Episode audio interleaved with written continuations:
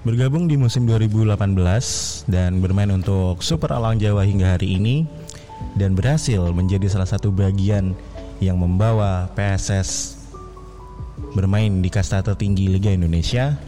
Saat ini saya sedang bersama Ashak Gufron Ramadan. Ramadan.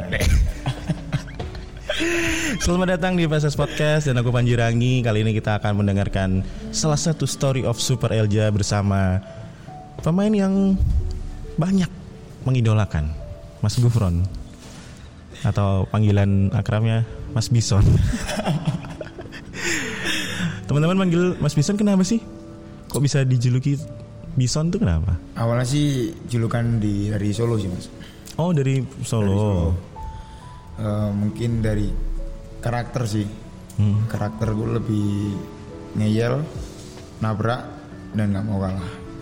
Hmm, Jadi murni karena gaya bermainnya ya Ya. sebenarnya. Oke. Agak gugup nih ngomong sama Mas Gufron. Iya, waduh.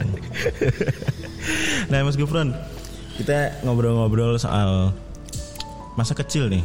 Hmm. Nah masa kecilnya Mas Gufron tuh apakah dari kecil memang sudah bermain bola, dekat dengan olahraga, atau justru sebenarnya nggak dekat sama sekali dengan dunia sepak bola gitu waktu kecil? Dari kecil memang olahraga. Memang olahraga. Kelas 4 S3 SD itu udah ada eh, kayak ekstrakurikuler sepak bola. Itu masih sepak bola mini. Yang 9 lawan 9 itu. Mhm. Sampai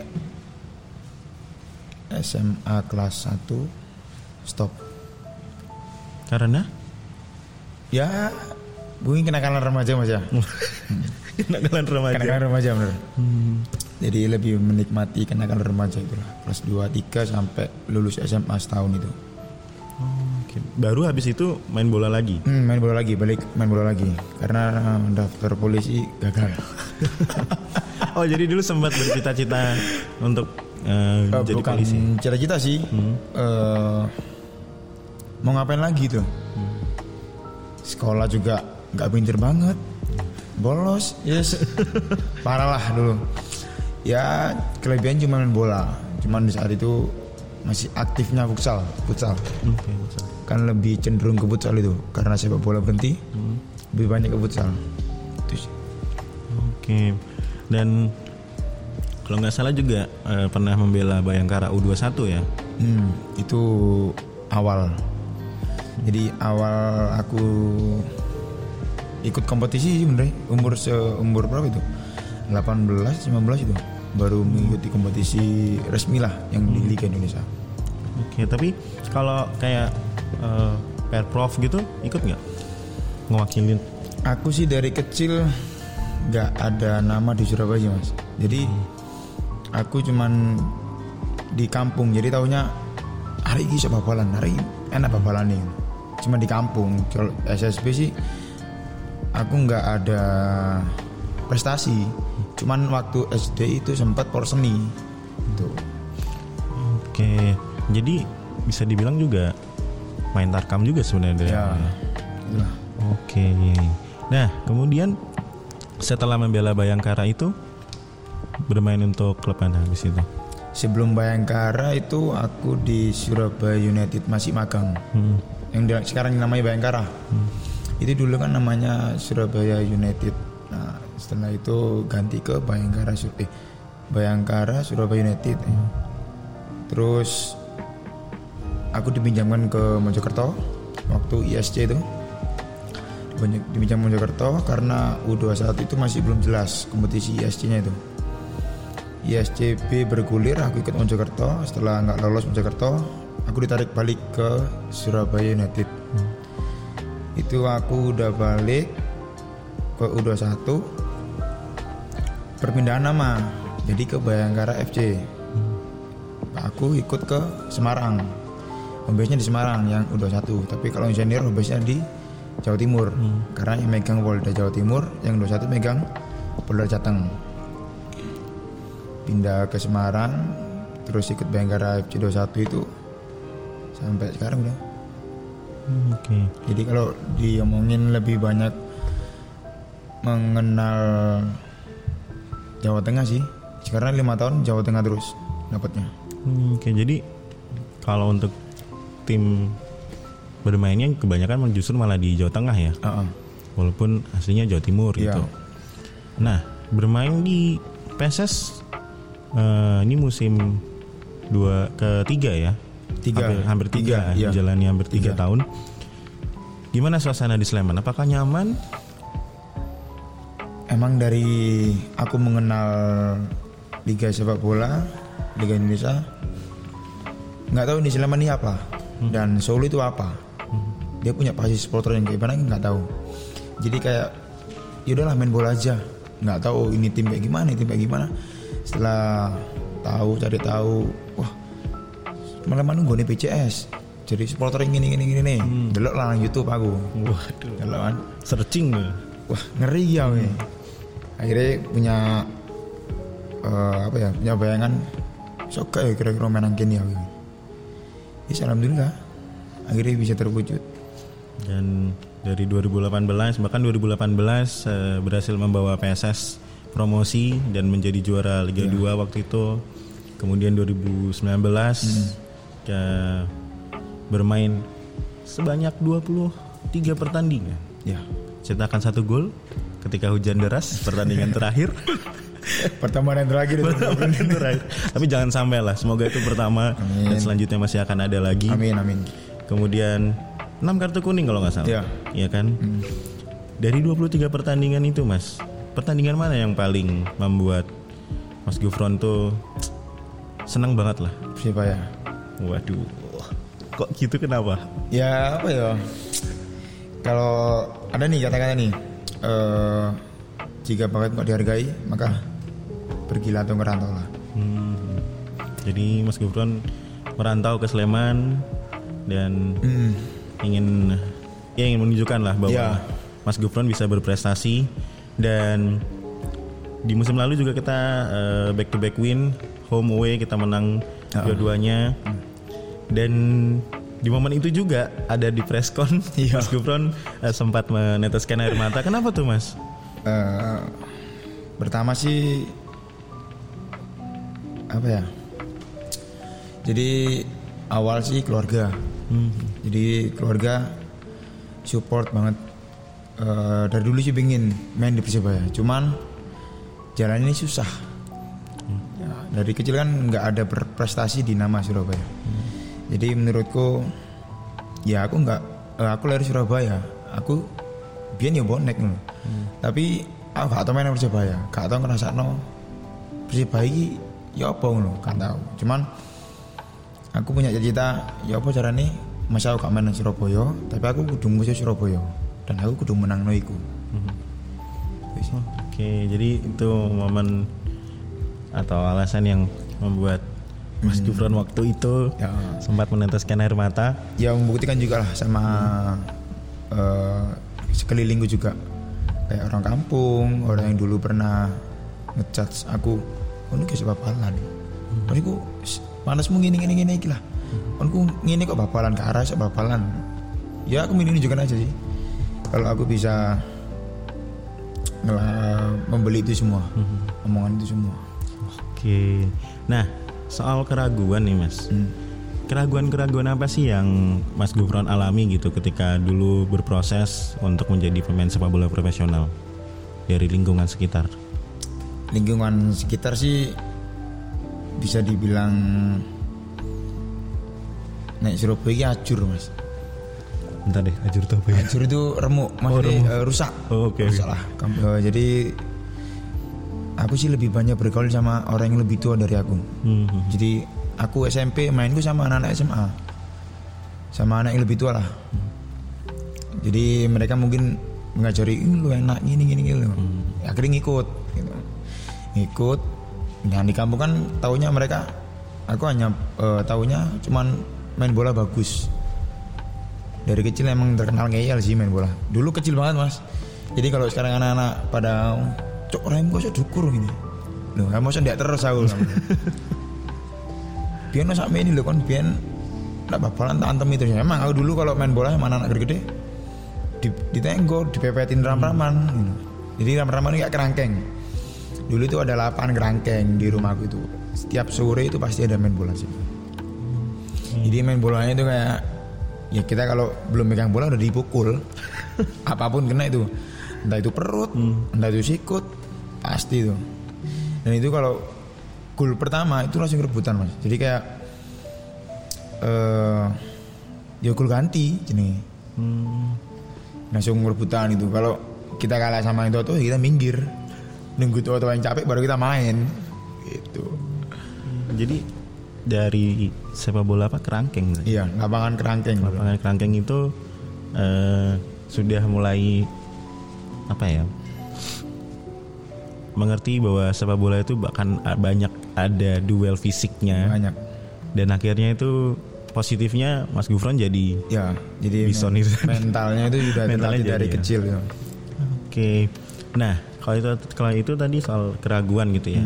Sekarang kalau soal yang selalu support Mas Gufron gitu, ketika Mas Gufron lagi eh, ya di posisi bawah katakan seperti itu ya.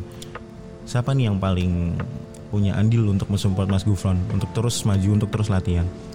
untuk saat ini selama menjadi pemain pro mbakku yang nomor satu dan dua. Tapi kalau dulu SSB mereka nggak mau tahu gitu. Jadi apa sih ini?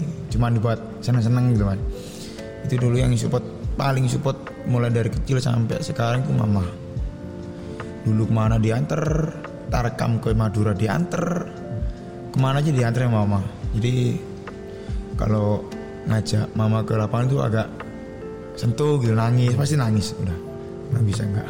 Ada beban gak sih? Biasanya kan kalau ditonton orang tuanya tuh kayak pas main tuh nggak beban ada sih gitu. mas. Malah Seneng itu ya? semangat. Jadi kayak kebakar aja lah. Jadi semangat buat main lebih bagus kalau ketemu keluarga. Apalagi mama yang nonton. Nah sekarang setelah hampir tiga tahun bermain untuk PSS, mamahnya Mas Gufron seneng nggak bangga nggak akhirnya bangga banget mas bangga banget malah. jadi pulang akak percaya oleh kan tadi kok gini biar sing tak lem lem mas Andi jadi dulu Andi Firmansyah sering main ke rumah Oh. dulu Hmm. kan dulu saya tuh SSB Hmm. dulu sempet giniin iki lho di rumah Sandi iki lho terus tadi pemain Hmm. Yo wis mau muka-muka tadi ke Mas Andi aku tuh nggak wae yo aku nih dan sekarang kemarin waktu udah menjadi pro pemain pro ya mama akhirnya ngomong gitu mama nggak nyongko tadi kok gini alhamdulillah bangga Dan harus dibilang juga aku juga salah satu orang yang sangat bangga bisa PSS bisa punya defender seperti Mas Gufron. Mas Gufron, Mm-mm. kalau soal pemain idola atau influence atau pemain yang dilihat banget gitu, gaya bermainnya. Siapa nih Mas kalau di Indonesia sama di luar siapa nih? kalau di luar kalau aku mainnya lebih ke Sergio Ramos mas Wah, jelas. Pablo, Pablo ini Sergio Ramos. tapi kali untuk nomor aku lebih ke Puyol Oh, Puyol. Oh, karena dia punya wibawa Hmm. dan dia punya eh, apa ya di lapangan punya kayak dia seorang pemimpin lah Hmm. kayak mau diapain dia nggak mau bales tapi dia seorang paling menurutku sih the best lah si Puyol kalau masalah attitude ya tapi kalau main aku lebih cenderung ke Sergio Ramos Tuh enek Puyol sabar banget. Bener. Jadi orang aku pengen nyatuin dua orang jadi satu ke aku gitu pengen banget itu. Kalau Indonesia siapa? Ada nggak? Kalau eh, Indonesia sih Bang Maman. Maman Abdul Ah, Rahman. sama Bang Hamka. Hamka Hamzah. Oke. Dan memang eh di permainan Mas Gufron juga kayaknya nggak jauh dari empat pemain tersebut gitu. Iya. Kalau aku ngelihatnya emang eh, di satu sisi keras, di satu sisi juga tahu kapan harus bersabar. Iya, iya. Dan nih sekarang kita ngomongin agak sedikit keluar dari sepak bola dulu ya. Hmm. Dengarnya suka main PUBG. Bener nggak sih? Eh, suka sih cuman nggak begitu aktif ya. Hmm. Karena ya cuman buat ngisi luang aja maksudnya Hmm. ngisi waktu yang luang gitu. Kalau bisa ngapain nganggur gitu mau ngapain ya? PUBG ya lah. Udah ya kalau sih PUBG buat PUBG, nonton video, nonton YouTube itu buat biar aku cepat tidur. Oh, Karena pikiranku biar mata lelah tidur aku. Kadang nonton YouTube, kadang video call sampai ketiduran sering banget. Karena itu buat aku ya apa caranya biar aku turun. Kan biasa ada yang makan, ada yang ngapain. Kalau aku sih itu lebih mata udah capek tidur sendiri. Itu sih. Oke Mas Gufron, tadi soal PUBG gitu, itu Hmm. kan untuk refreshing, Oh. untuk ya semo- eh, biar cepat tidur gitu Oh. kan. Nah kalau soal hobi, Hmm. nah Mas Gufron ini hobinya apa sih? Selain bermain bola lo ya, Dulu apa sekarang nih? dulu apa, sekarang apa? Kalau dulu segala olahraga tak ikutin. Pingpong? Enggak. Waduh. Jadi kalau basket, Oh basket. basket terus eh, volley. Volley. Eh, volley sempat juara. SMP dulu. Kalau basket sempat ikut DBL karena ada masih tertentu gitu. Oke. jadi kalau nggak ikut star clear itu kita eh, bisa terancam nggak naik. Kan kalau DBL kan harus minim nilai nih. Ada, ada minim nilainya kan? nah aku gimana caranya harus ikut DBL biar aku bisa naik kelas Oke. Itu sih. Kalau basket apa posisinya berarti? Ingat nggak waktu itu? nggak paham sih mas penting banter mayu nih gue wes Oke. Jadi sempat ikut DBL. Waktu itu berarti ngewakilin sekolah sekolah Tamiria SMA? SMP Tamiria Oh SMP. Oke. Oh DBL yang junior berarti ya? iya bener Hmm. Oke benar. Nah kalau sekarang apa hobinya berarti? nggak ada sih Nggak ada ya? Yang PUBG itu doang paling PUBG ya? sih ya. Oke. Nah kalau misalnya hmm, eh, tidak bermain bola lagi gitu, apa yang akan dilakukan oleh seorang Mas Gufron gitu? Apakah akan tetap di dunia sepak bola tapi mungkin jadi pelatih gitu atau justru akan ke bidang lainnya? Kalau aku sih lebih ke bisnis sih mas. Bisnis ya? Tapi kalau pelatih saat ini belum ada kemauan. Masih belum terpikirkan sampai sana. Tapi kalau saat ini eh, untuk planning planning depan bisnis itu aja lah lebih ke invest sama bisnis. Oke buat nah. tabungan ke tua nanti. Masih tapi itu juga perlu banget untuk nabung. Nah kalian yang lagi nonton ini juga perlu nabung ya. Terus mas kamu bisnis nih. Dan dengar-dengar juga katanya mau berbisnis usaha kuliner dengan ibunda gitu. Apa nih yang akan direncanakan untuk membuka buka restoran kah enggak paling cuman online sih mas. Soalnya kan kalau aku pulang itu minim yang ke rumah itu orang tiga empat. Jadi, Rame-rame. uh, jadi kalau aku pulang baik nyambut. Jadi tidur di rumah orang 9 10 makan di rumah. Jadi rumah rumah ini kayak eh, ya open house lah. Hmm, tapi ya teman-teman yang biasa sama aku gitu. Nah, ngomongin soal open house nih. Musim lalu juga pernah open house nih buat para pemain PSS gitu ketika git- ketika kita bertandang ke Surabaya gitu. Hmm, Itu beneran, Mas? iya Sak tim we. saat tim Duh. Jadi biasanya itu eh, kalau nyampe di kota Mas eh, di Surabaya nih, Hmm? wah tuan rumah rek, mana masuk meneng-menengan. Jadi Hmm.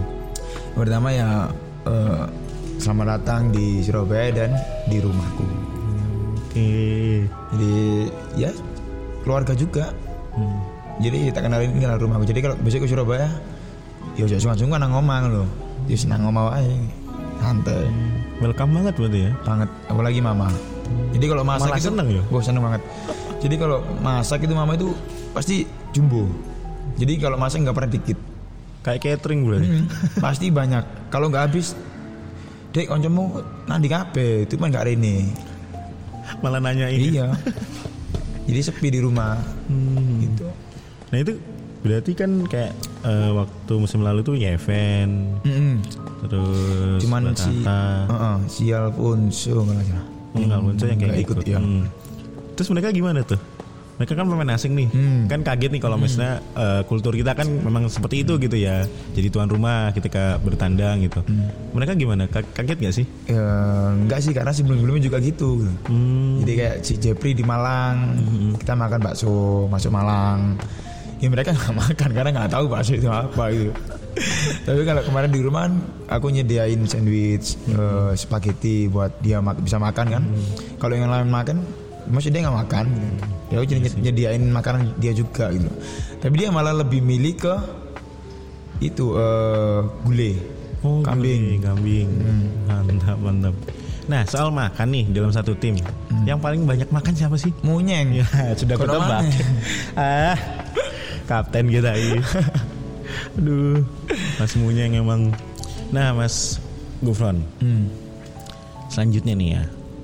Tadi kita juga sempat nyebutin bahwa Mas Gufron juga jadi salah satu bagian yang membawa PSS promosi ke Liga 1 gitu dan jadi juara Liga 2. Pada saat itu bahkan di 8 besar eh, dari 8 besar sampai final hanya tidak bermain satu kali karena Iya. akumulasi kan. Hmm. Gimana momen perjalanan menjadi juara itu Mas? Apa yang Mas Gufron rasain gitu? Eh, yang pasti kekeluargaan mas enak semua lah jadi kayak kita sebagai pemain dihargain. Sebagai mana pemain itu fasilitas apa pun eh, pemain-pemain juga enak. Jadi itu sih yang pertama yang bisa membuat Sleman juara. Mulai supporter manajemen pemain. Jadi satu jadi satu jalan. Jadi mereka ngerangkul. Itu sih yang buat kuat buat kita bisa juara buat kita bisa promosi itu sih Bisa dibilang kekeluargaan ini antara supporter, manajemen dan tim jadi satu jadi satu dan jadi kunci kesuksesan PSS. ya itu paling penting gitu mas Oke, bagaimana dengan musim ini? Kekeluargaannya juga masih eh, rek- rekat kah? 2020 Mm-mm, masih Masih ya. Mm. Dan ketambahan lagi sama beberapa pemain baru Mm. yang ya tentunya diharapkan juga menambah kekuatan tim kita. Iya. Tapi di satu sisi juga menambah chemistry. Mm. Apalagi musim ini kayaknya banyak banget pemain lucu-lucu. Mulai caksu lah aduh. Nah, Mas Gufron. Pertanyaanku adalah soal Sleman fans. Hmm? Udah hampir tiga tahun nih, Mas Gufron eh, bermain atau bertanding selalu akan ada Sleman fans gitu kan. Buat Mas Gufron sendiri, arti Sleman fans itu apa sih? pemain ke-12 jadi semangat pertama s- semangat kedua buat buat aku sih itu dan ya untuk eh, mendorong Mas Gufron agar bermain lebih baik, Iya. untuk lebih berprestasi lagi, seperti itu tuh Sleman fans. Nah, ini aku mau nanya soal target. Biasanya kan pemain punya target individu dan juga punya target tim gitu. oh Tentu saja pasti mereka ingin membantu tim ini untuk berprestasi setinggi mungkin lah. hmm. Tapi kalau untuk target pribadi Mas Gufron itu apa sih mungkin kayak eh, ya aku berharapnya 10 pertandingan gak kebobolan ya. Clean sheet semua gitu. Atau apa nih target pribadinya? target pribadi yang penting aku nggak kalah sama yang lain. Untuk dapat tempat Mm-mm. di 11 utama. iya. Karena itu menurutku susah banget. Bukan hanya aku yang pengen main di sini. Banyak orang yang pengen main di Sleman. Tapi aku lebih beruntung daripada mereka. Jadi bagaimana aku bisa ngejaga ini gitu sih Keren sekali mentalnya. Tapi memang benar karena eh, beberapa musim terakhir kita kedatangan pemain-pemain terutama di eh, defender ya, Hmm. pemain-pemain eh, yang muda tapi yang senior juga punya banyak pengalaman, eh, semuanya bagus. Tentu saja akan ada eh, kompetisi di situ, kompetisi sehat tentunya. Dan mungkin Mas Gufron ingin menunjukkan ke tim pelatih bahwa Mas Gufron layak nih dapat tempat di 11 utama PSS setiap pertandingan. Begitu kan? ya Mantap. Oke Mas Gufron, terakhir nih dari aku ya. Pertanyaanku adalah apa arti untuk Syak Gufron Ramadan bermain bersama PS Sleman? bangga yang dari awal aku bisa ngebayangin bisa main di sini dan akhirnya aku bisa main di depan ribuan supporter dan supporter ini mempunyai bisa dijulukin diakuin se Asia maupun se dunia ya. Kalau BCS ini the best. Oke. Itu sih. Itu dia. Terima kasih Mas Gufron atas Siap. waktunya. Terima kasih juga buat Carney.co. Nih tempatnya enjoy banget. Mas Gufron enak ya. Dari tadi minum terus kayaknya. Ngelak lu Ren. Enggak lalu. Nanti kita minum lagi. Ada tindakan yo kesok masa nih. Terima kasih buat Carney dan kalian bisa cek di Instagram kalian @carney.co. Kalian bisa mampir ke sini karena tempatnya sangat rekomendasi. Dan terima kasih juga buat Sleman fans yang udah menyaksikan episode ini. Kalian juga bisa follow Instagram PSS Podcast di @pss underscore podcast dan juga di Twitter di @pss official pod. Dan nantikan episode-episode Story of Super Agent selanjutnya. Saya Panjirangi. Saya Syarif Ramadan.